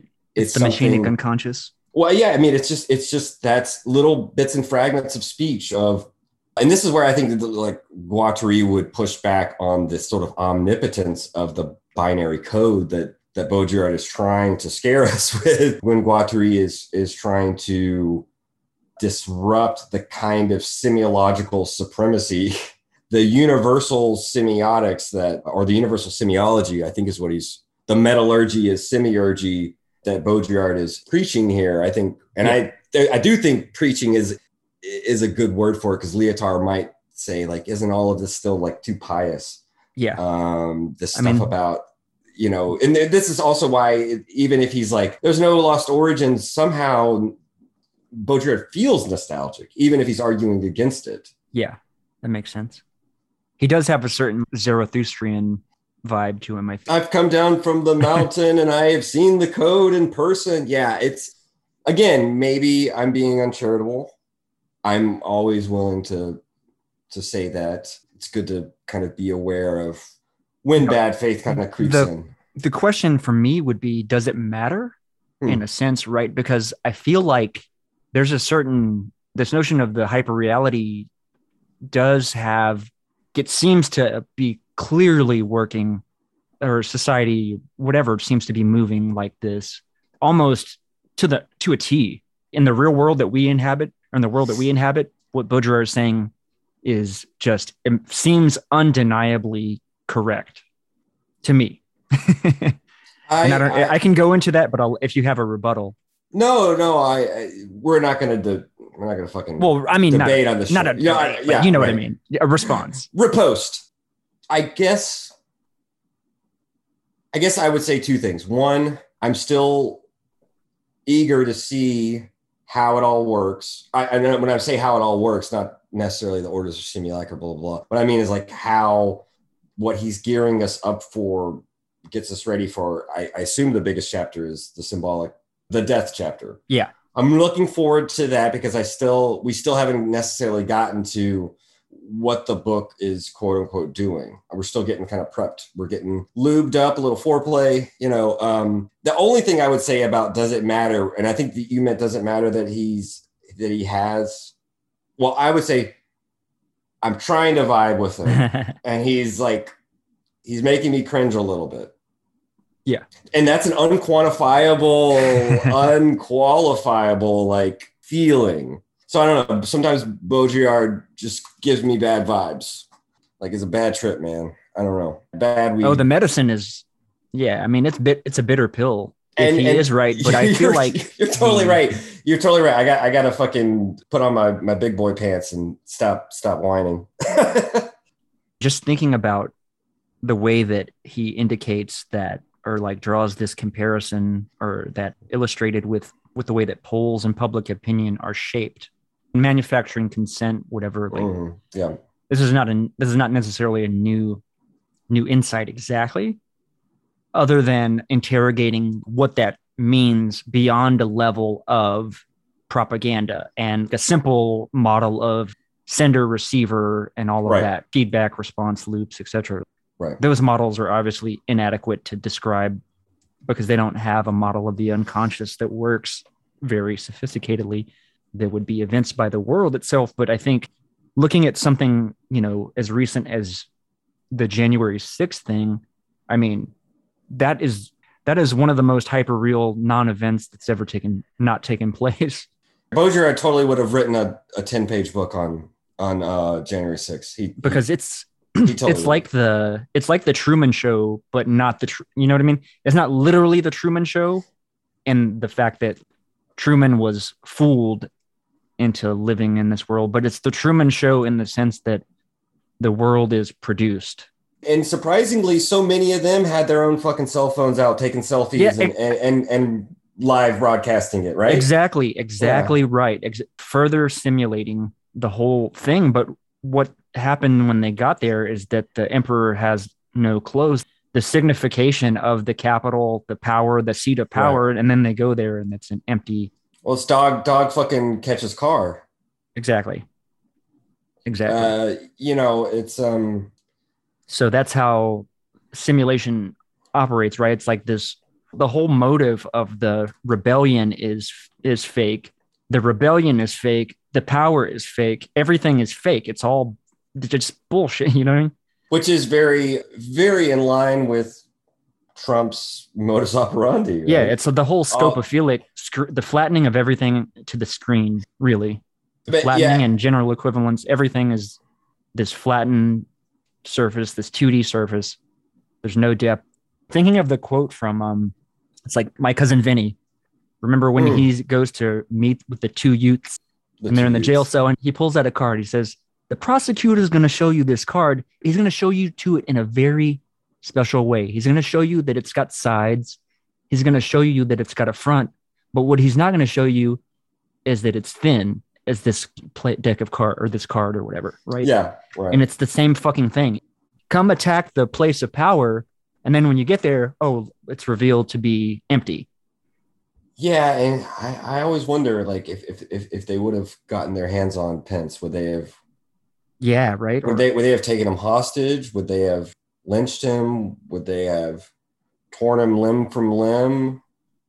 Would they have forced him under, you know, mortal threat to do the thing that they were hoping he would do, which was not verify, you know, the exchange, the changing of the guard, blah, blah, blah, which wasn't really within his constitutional power, but it was something that, that was kind of a part of the conspiracy theory that, that somehow Pence could, you know, falsify the election or, or, or, or not verify it. How You know are what's- going it? the funniest thing is the whole notion that the election was stolen. It's yes, it's always already been stolen in a sense. Always already You know, there was, by through public opinion polls, etc. The whole simulated element of the two-party monopoly, the dialectic that the two drives that sort of prop one another up. You're setting, If you're you will. setting, you're setting us up for the next discussion. I, I, I see where you're going. I will say real quickly, since we're on this topic, and we can move on to the Twin Towers. One of my favorite teachers, uh, Sid Littlefield. He's on Twitter, but I won't give his uh, name out because he's kind of covert. He discussed how the thing that Al Gore did wrong was when the court passed their unprecedented and unprecedentable decision that Bush wins and the count stops, that Al Gore didn't take to the streets. That's when shit would get real. So that's that would be kind of transgressing whether I mean, one could say it gets on the real by way of symbolic transgression. Does that make sense? Like, Yeah. If we're going to stick with the Baudrillardian logic, um, Right. because then that comes down to that breaks down the the grip of you know, and, and it wouldn't be, hey, let's put out a poll and see if you know taken to the streets would.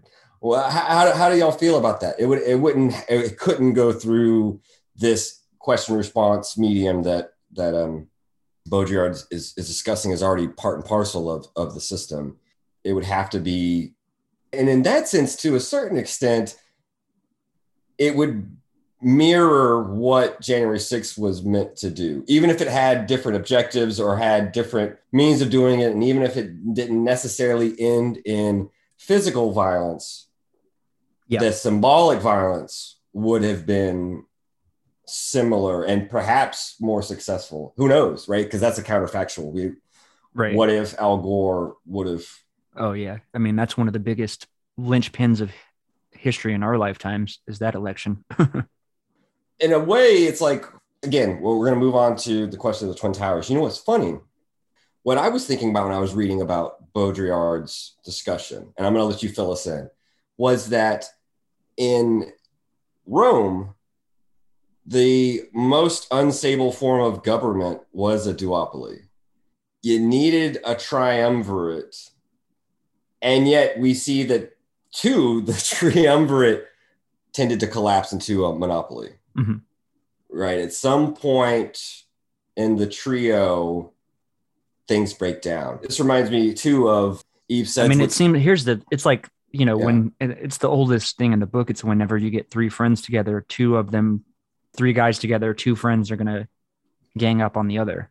sometimes that yeah i mean in, in what's interesting in between men eve sedgwick's looking at how in english literature whatever but you can see this dynamics in real life how the wo- how woman is this mediating object for homosociality right a way of diffusing the homosexual Tension, yeah. drive and and that on the flip side when the man is the mediating object for two women what tends to happen is the man gets cut out and you you collapse into a kind of lesbianism and i think that that's potentially culturally the fact that that somehow feminine bisexuality has always been a little bit more Right. quote unquote natural It hasn't been Big- big prohibited so much, so violently. yeah and and you know uh, but anyway let's let's get to uh let's get to one of the most famous parts of the uh, of this chapter well, first I want to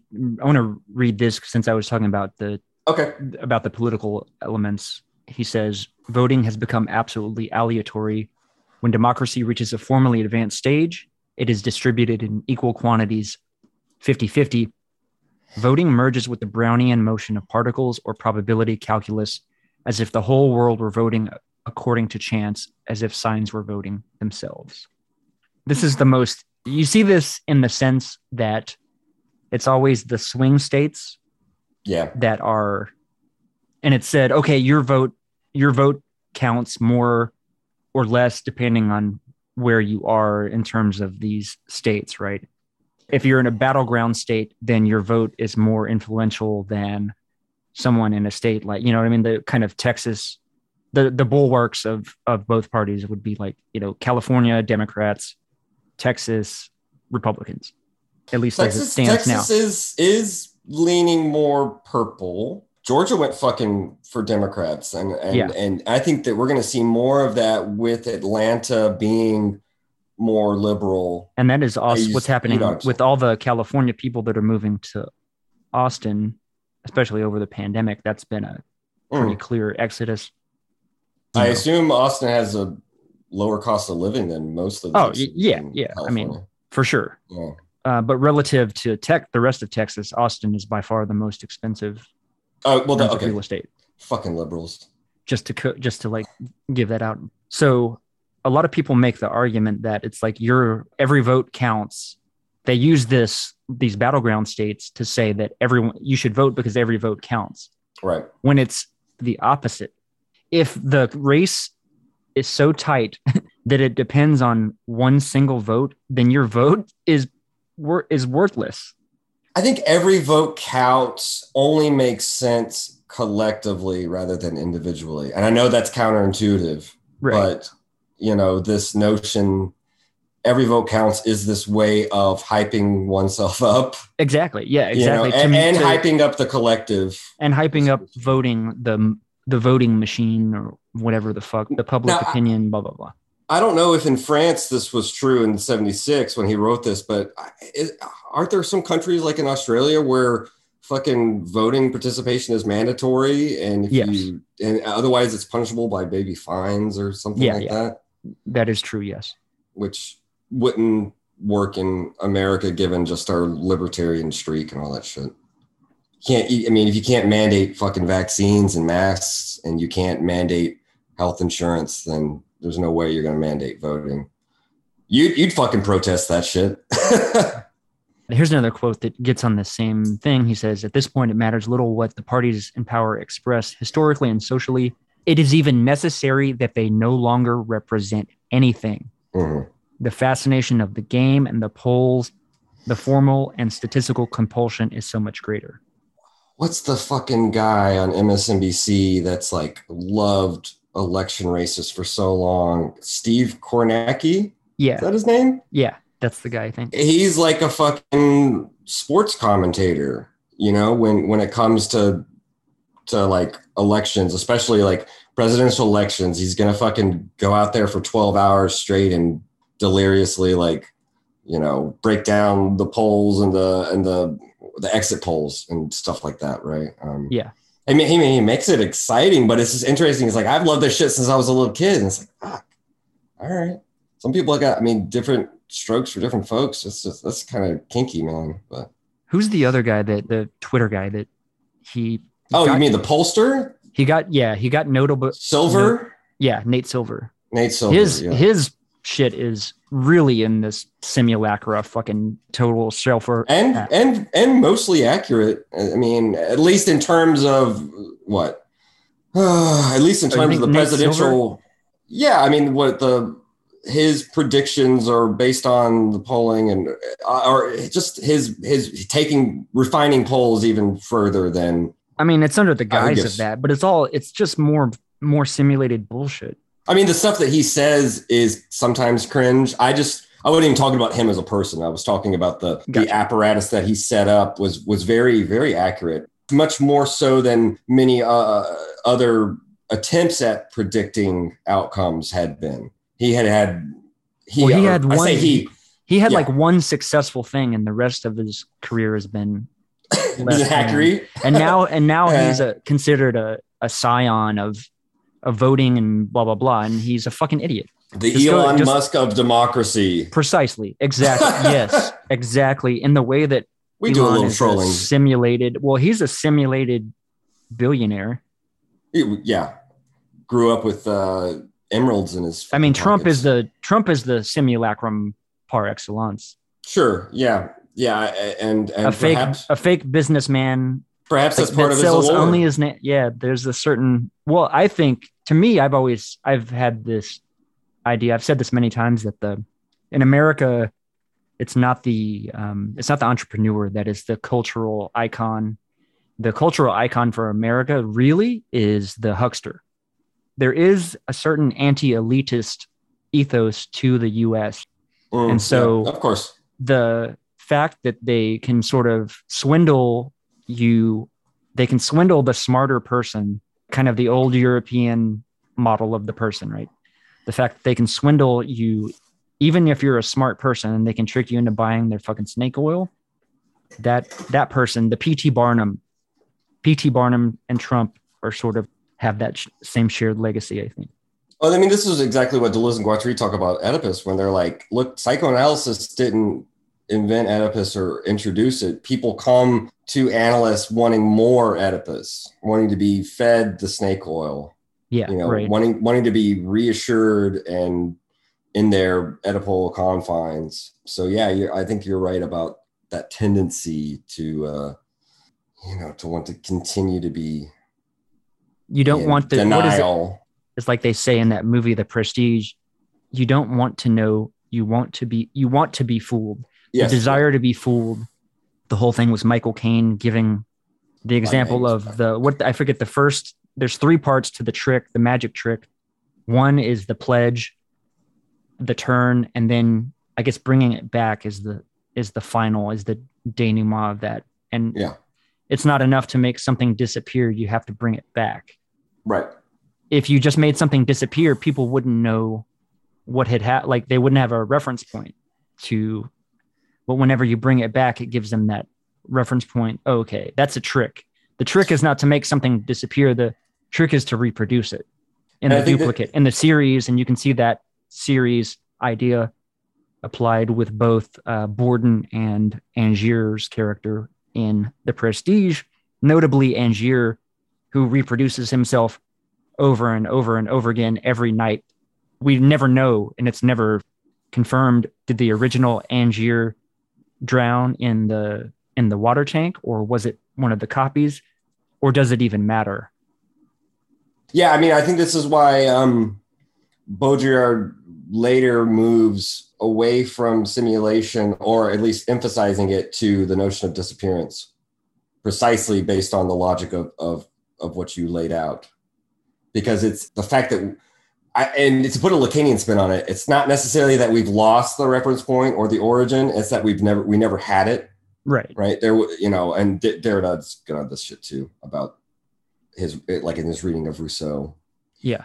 because in in in rousseau there is always this kind of paranoia that the longing for the lost origin or the noble savage and this other stuff that it's that it's merely a fiction and it's merely like almost a necessary fiction with which the mind has to right. move- bootstrap move itself, sort of. yeah right But I mean, just you did mention the World Trade Center and the two towers. Obviously, Baudrillard has a certain fascination with them, and kind of the same context of the the double, the duplicate, and how they're sort of just these mirrored surfaces, and they are squares, and so they even sort of represent this sort of statistical, like a bar graph, like two competing side by side bar graphs or or charts, etc.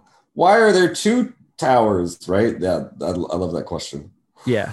Which I'm less interested in, I think, relative to the remainder of the book. And it's been a while since I read, but I think what Baudrillard does in the end, going back to Mauss, etc., gift and counter gift. And I think there's something to do with the way that the logic of terrorism operates.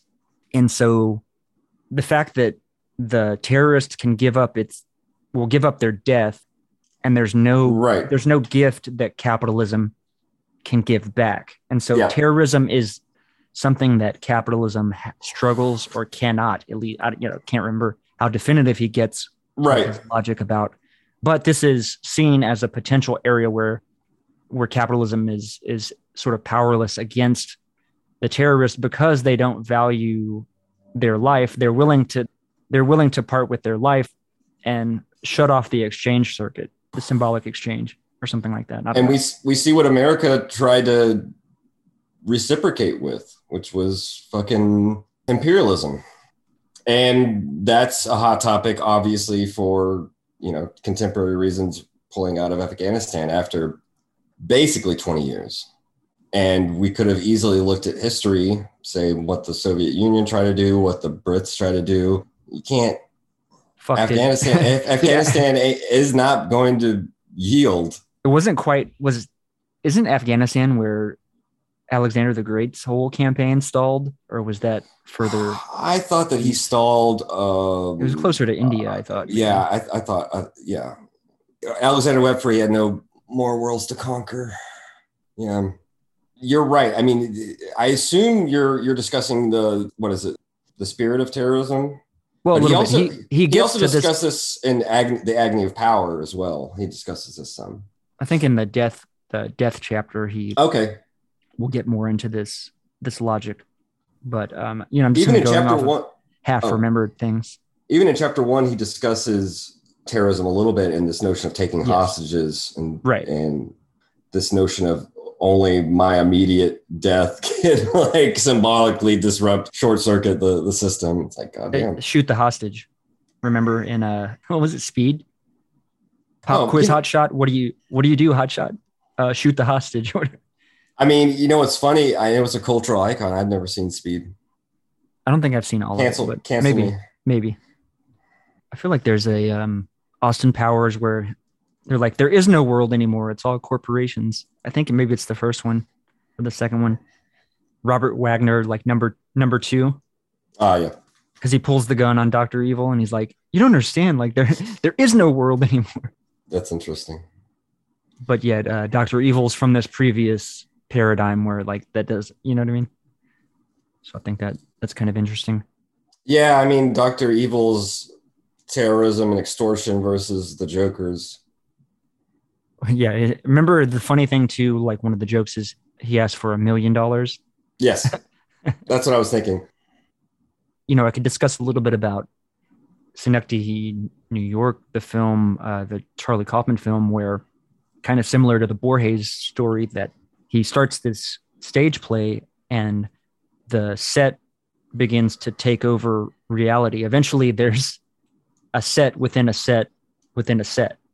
Hmm. and the set is beginning to resemble the set is so elaborate it begins to resemble the real the real world and distinguishing between that. And there's all these duplicate characters that show up in the film. I don't know it's a good film to look at if you want to kind of get an example of what is speaking of. He even mentions there's a line of dialogue in the film and i i dm'd you the picture that philip seymour hoffman's character even says i thought about calling the the play simulacrum which is super interesting. And then there's all these visual jokes of where there's two versions of his character and there's two versions of another character and they're doing like the same mannerisms and it's just it's pure this hyper reality it's hilariously funny in the way that it that it plays out Definitely have to catch up and watch the two movies. F is for fake has its own intro. One kind of, and I may be misunderstanding McLuhan to some degree,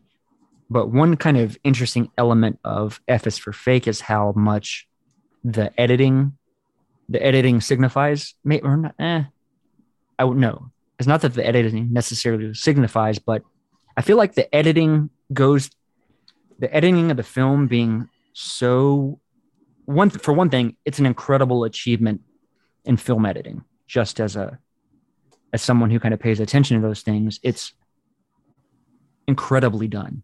It's, and the editing really makes the movie in the sense of the medium is the message almost was kind of what I was thinking as far as F is for fake goes.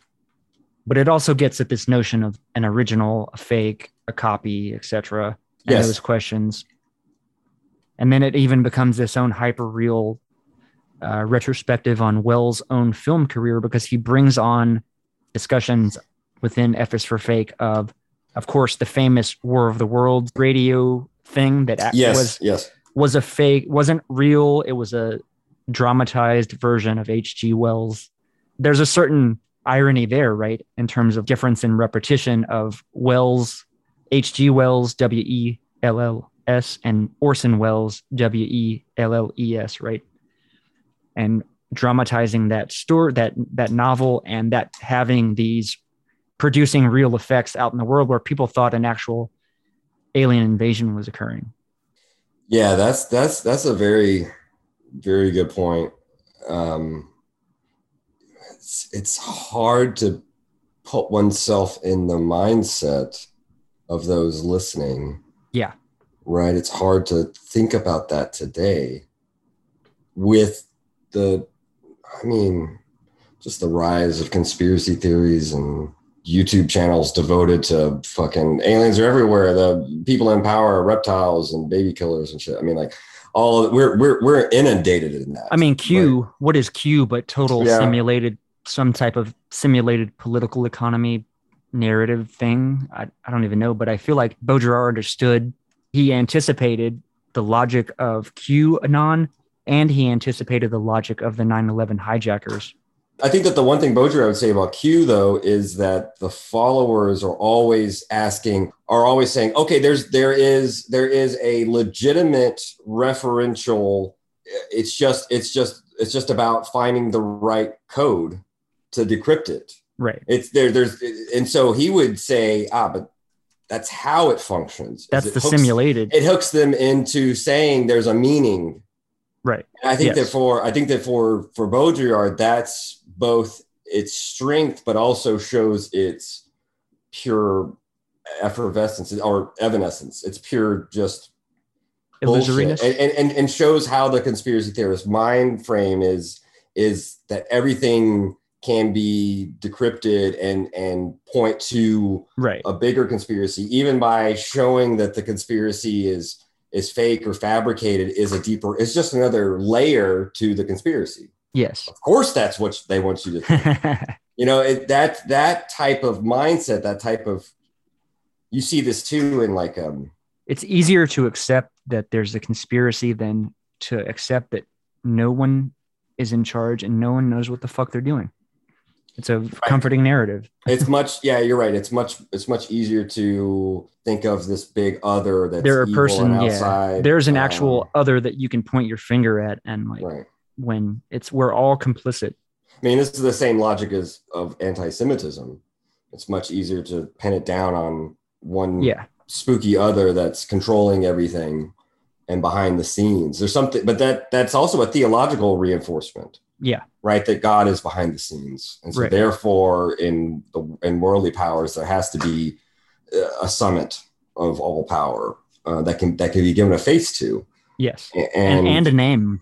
yeah, and a name. and therefore be a target of combat Yeah. Oh, I say combat, you know what I mean? Be be a target for extermination potentially, right? That's another dangerous side to to that kind of thinking. This simulated shit also applies to these constant you see this a lot i mean portland is ground zero for the conflict between like proud boys and quote unquote antifa Mhm. etc or these like militia type movements so it's these people out on this yesterday someone was stabbed in la by a proud boy and um yeah so it's just this fucking idiots are out pretending to larping revolution and revolution Right.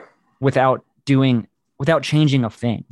It's like, okay, here, do you want to get out? You want to play your little game? Yeah, we, capitalism can incorporate that too. You know, you want to have your little signifier, your little MAGA hat. The good thing about Antifa is all black clad does something different than the whole MAGA, the patriotic. Well, yeah, I mean, it's it's interesting that they are more aptly described as counter revolutionaries, because Yeah. they want to roll the clock back. That's why I "Make America Great Again." It, it the nostalgic hook of there is this lost utopic Yeah. thing that if we just reinstate older mentalities, reactionary views, reverse progress, we- re-hierarchize society, if we recode- re-patriarchize, yeah, if we re, if we re-encode the flows of desire, then everything will be fine. Yeah, with with, with an e- earlier body without organs. Yeah. That- that's that's what what Deleuze and Guattari will start talking about uh, in the coming pages. This notion of reinvesting or resuscitating or resurrecting an old body without organs, an old socius, an older one, which in fact is too also mythological or or, or fictional, but it but yeah, it could still have effects. That's what we learned from Baudrillard and Deleuze and Guattari is this notion that the fictional isn't necessarily opposed to the real, that the fictional has real effects, and therefore fictions can be very fucking powerful. my last comment would be just you mentioned body without organs, so I just wanted to go back and point out that Baudrillard in a discussion of the graffiti artist did say that he kind of did draw this equivalence. of- Oh, that's right. Describe the city as a body without organs. So just to mention that kind and of briefly. he, I tried to track that down in the books where he discusses body without organs. He mentions it once or twice in Logic of Sense, uh, but that's related to Artaud because it's Artaud's coinage. I looked at Anti-Oedipus. I looked at Cap. Uh, I looked at A Thousand Plateaus. I didn't see it, but I assume it was something co-written with Guattari. So the fact that Baudrillard attributes it only to Deleuze is like, oh, come on, buddy. It does make sense with his discussion of of graffiti and the notion of exporting the ghetto, ghetto, the ghettoification of the white suburbs. I mean, the closest analogy I could think of would be with Deleuze and Guattari talking about Oedipus being part and parcel with the uh, of of the mass imposition of colonialism and its logic. So exporting colonialism or importing it, you know, if you want to put it that way, which again they'll they'll discuss more in chapter three of uh, Anti-Oedipus. The next chapter is chapter three for this book is fashion or the enchanting spectacle of the code which will be quite interesting because i do i do enjoy fashion as well. And i wonder if that discussion of the maga hats the the proud boy like they you know they wear the fred perry yellow and black shirts etc antifa typically all predominantly black clad. You might have the anarchy symbol etc but typically they eschew it's like this block. I mean that's the whole idea of like black bloc is no one can be identified. No individual can be identified by the scopophilic gaze of the panopticon.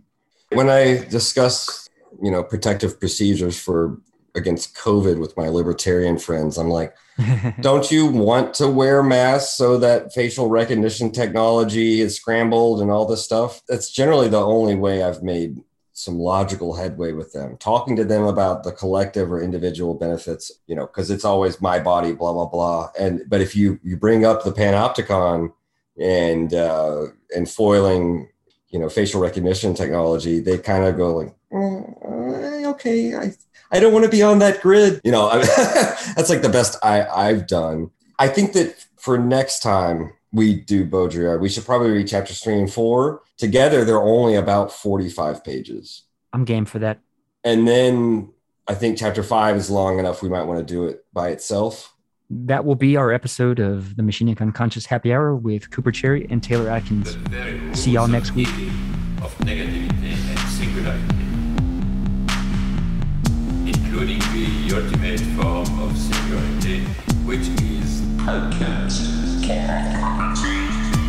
whole state of things. The pure violence without. This is the typical violence of information.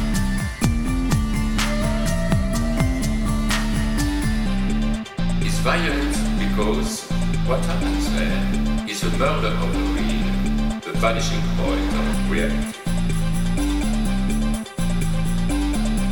Let's not have a misunderstanding here.